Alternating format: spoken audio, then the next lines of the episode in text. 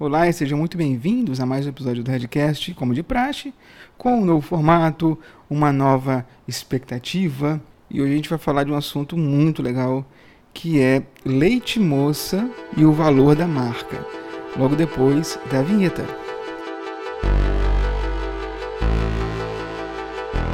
Esse é o Redcast. Arte, design e comportamento, tudo embolado um por cima do outro. Então vamos lá. Leite moça. De onde vem? Para que serve? Como surgiu? E é muito, ba muito bacana que a gente possa esclarecer essas dúvidas, porque para muita gente não é uma coisa muito normal de entender, né? Como é um produto muito antigo, que vem de gerações, a gente pouco percebe ou tenta perceber ou pensa sobre isso. A gente só aceita o que tem lá e, e segue a vida.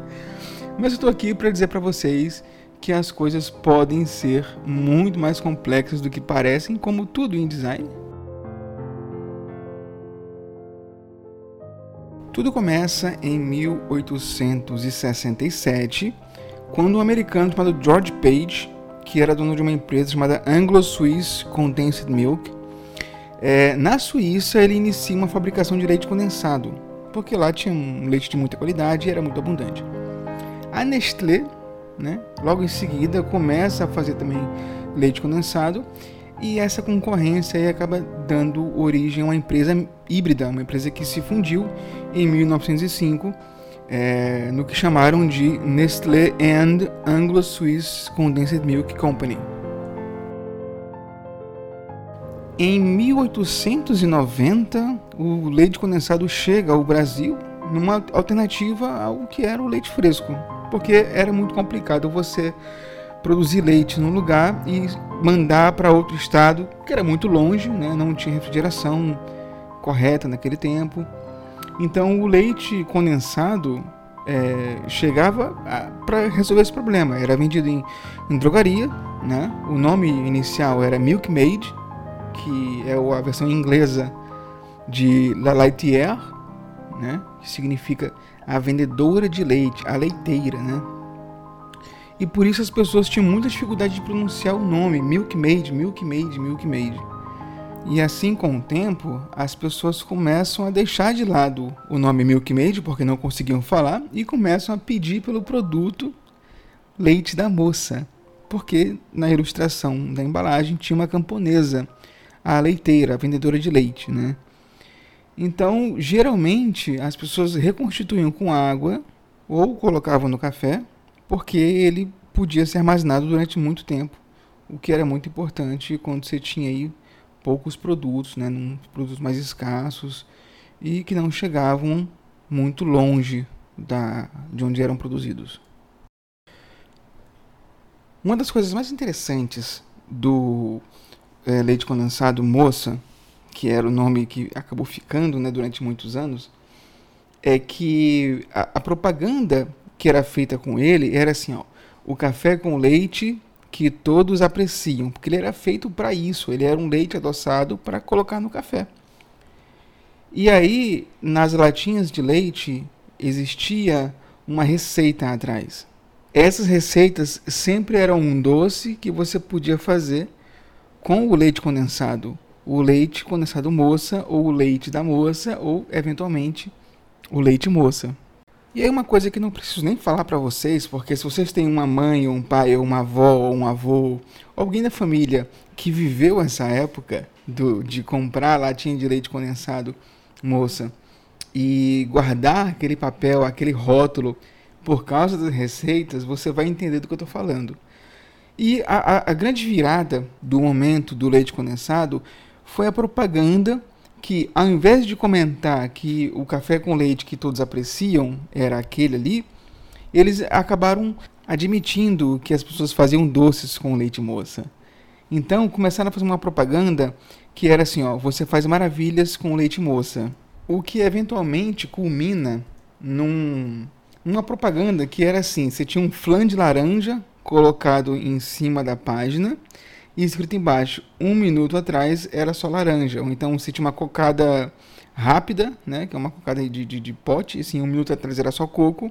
ou uma mousse de limão. E assim, um minuto atrás era só limão. Quer dizer, não bastasse fazer coisas maravilhosas, mas você tinha tudo muito rápido. Por quê? Porque se você vai fazer uma, uma receita dessas, né? Você percebe que você tem que ferver o leite, colocar é, o açúcar para fazer calda, misturar tudo, deixar reduzir. E o leite condensado já te poupava todo esse tempo, todo esse trabalho. Então, para muita gente, ele era a primeira opção que você pegava para começar a fazer um doce, uma sobremesa ou algo do tipo. Inclusive, vamos combinar que brigadeiro é uma coisa que só existe no Brasil, tá? Isso aí é uma coisa que você tem que entender que fora do Brasil as pessoas chamam aquela bolinha de chocolate de trufa, não de brigadeiro. E não tem nada a ver com brigadeiro, uma trufa. O brigadeiro que a gente faz com leite condensado e, e pó de chocolate ou achocolatado é uma coisa feita pelo brasileiro, como muitas coisas foram feitas pelo brasileiro, né? como por exemplo arroz de cuchá, por conta da abundância de arroz no Maranhão e na Bahia. Né? Então a gente tem essas receitas de arroz bem evidentes nesses dois lugares. E leite moça é uma coisa que todo mundo comprava porque ele durava bastante tempo, então ele podia chegar na mão de todo mundo durante muito tempo. E aí, eventualmente, as pessoas começam a entender que o moça, que hoje não é mais leite moça, é só moça, né, o nome, não era necessariamente uma marca é, de leite condensado. Moça passa a ser uma marca de, como é que eu vou dizer, de sobremesas, de dias felizes, de preparo rápido e principalmente uma marca de uma família que adora fazer doces para os seus entes queridos. Então essa é a proposta. Não tem, não tem isso de ah, a gente é, é mais gorduroso, a gente é melhor para a receita, não tem nada disso. A proposta do Moça hoje é ser um produto que atravessa gerações e é por isso que você deve comprá-lo. Não tem, tem que comprar Itambé ou Piracanjuba, você tem que comprar moça. Por quê? Porque sua, sua mãe, seu pai usava moça, sua avó, seu avô usava moça, Talvez a mãe da sua avó e do seu avô usava moça também. Então a gente nunca vai saber é, é, onde que isso começa na sua família, porque é um produto muito antigo. E aí vem todo esse conhecimento, esse conceito sobre valor de marca. Se você pegar, por exemplo, o Itambé, você vai ver que na, na, na embalagem do leite condensado Itambé existe um pudim, um pudim marrom. Se você pegar uma, uma embalagem de piracanjuba, você vai ver que tem uma sobremesa também. Se você pegar um moça, você vai ver que tem uma, uma mulher que está entregando leite. E não tem a sobremesa ali. Porque ela não vende sobremesas. Ela vende um conceito, um conceito antigo, um conceito é, imemorável. Ela vende um conceito que é muito mais antigo do que você possa lembrar. E é por isso que ela vende a tradição em fazer sobremesas ela pode não ter sido a primeira, mas ela tornou-se a primeira para muita gente. E aí, como tudo na vida não é simples, como em design nada é simples, a Nestlé acaba sofrendo a ameaça de perder a marca Moça porque todo mundo conhecia o leite condensado como sendo Moça. Então, se você olhava o Itambé, você falava assim: ah, pega lá o Moça da Itambé. E isso, apesar do que dizem para vocês por aí, não é uma coisa boa. Esse reconhecimento ele não é uma coisa essencial para sua marca. Na verdade, ele é prejudicial por quê? Porque você pode perder o direito de registrar sua marca se ela fica muito comum. Se todo mundo chama aquilo de moça, então agora você não pode mais registrar o nome porque virou uma coisa comum para todo mundo. Então o que, que a Nestlé fez? Ela pegou a marca Moça e aumentou a linha de produtos que são Moça. O Moça Fiesta, por exemplo, o soufflé da Moça, é, Moça Flakes, acho que não sei se quem, quem aqui já provou, mas é sorvete, moça, é, pudim, flan, chocolate recheado com creme, moça. E nenhum desses produtos tem, na verdade, o, sabor do, do leite condensado, né?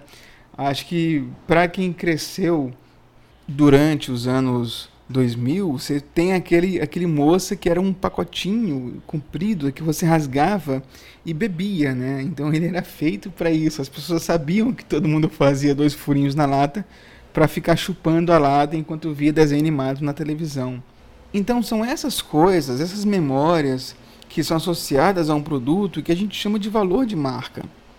Não é o que acontece é, é, no mercado, não é o que acontece na propaganda televisiva, é o que fica na sua memória quando você usa ou pensa em um produto.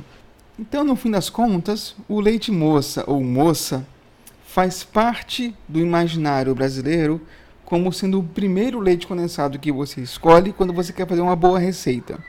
Faz parte da história da sua família, mesmo que você não queira que faça, ele faz parte da história da sua família, como sendo um leite condensado que serviu a muitos propósitos no decorrer das gerações, e mesmo que ele não seja o melhor leite condensado do mercado hoje, você sempre vai achar que é, porque esse é o valor da marca.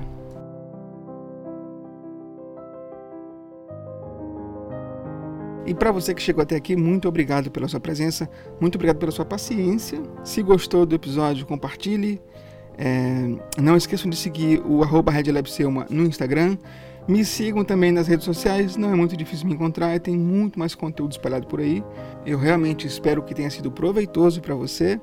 Então, fiquem bem, aproveitem o dia e até a próxima.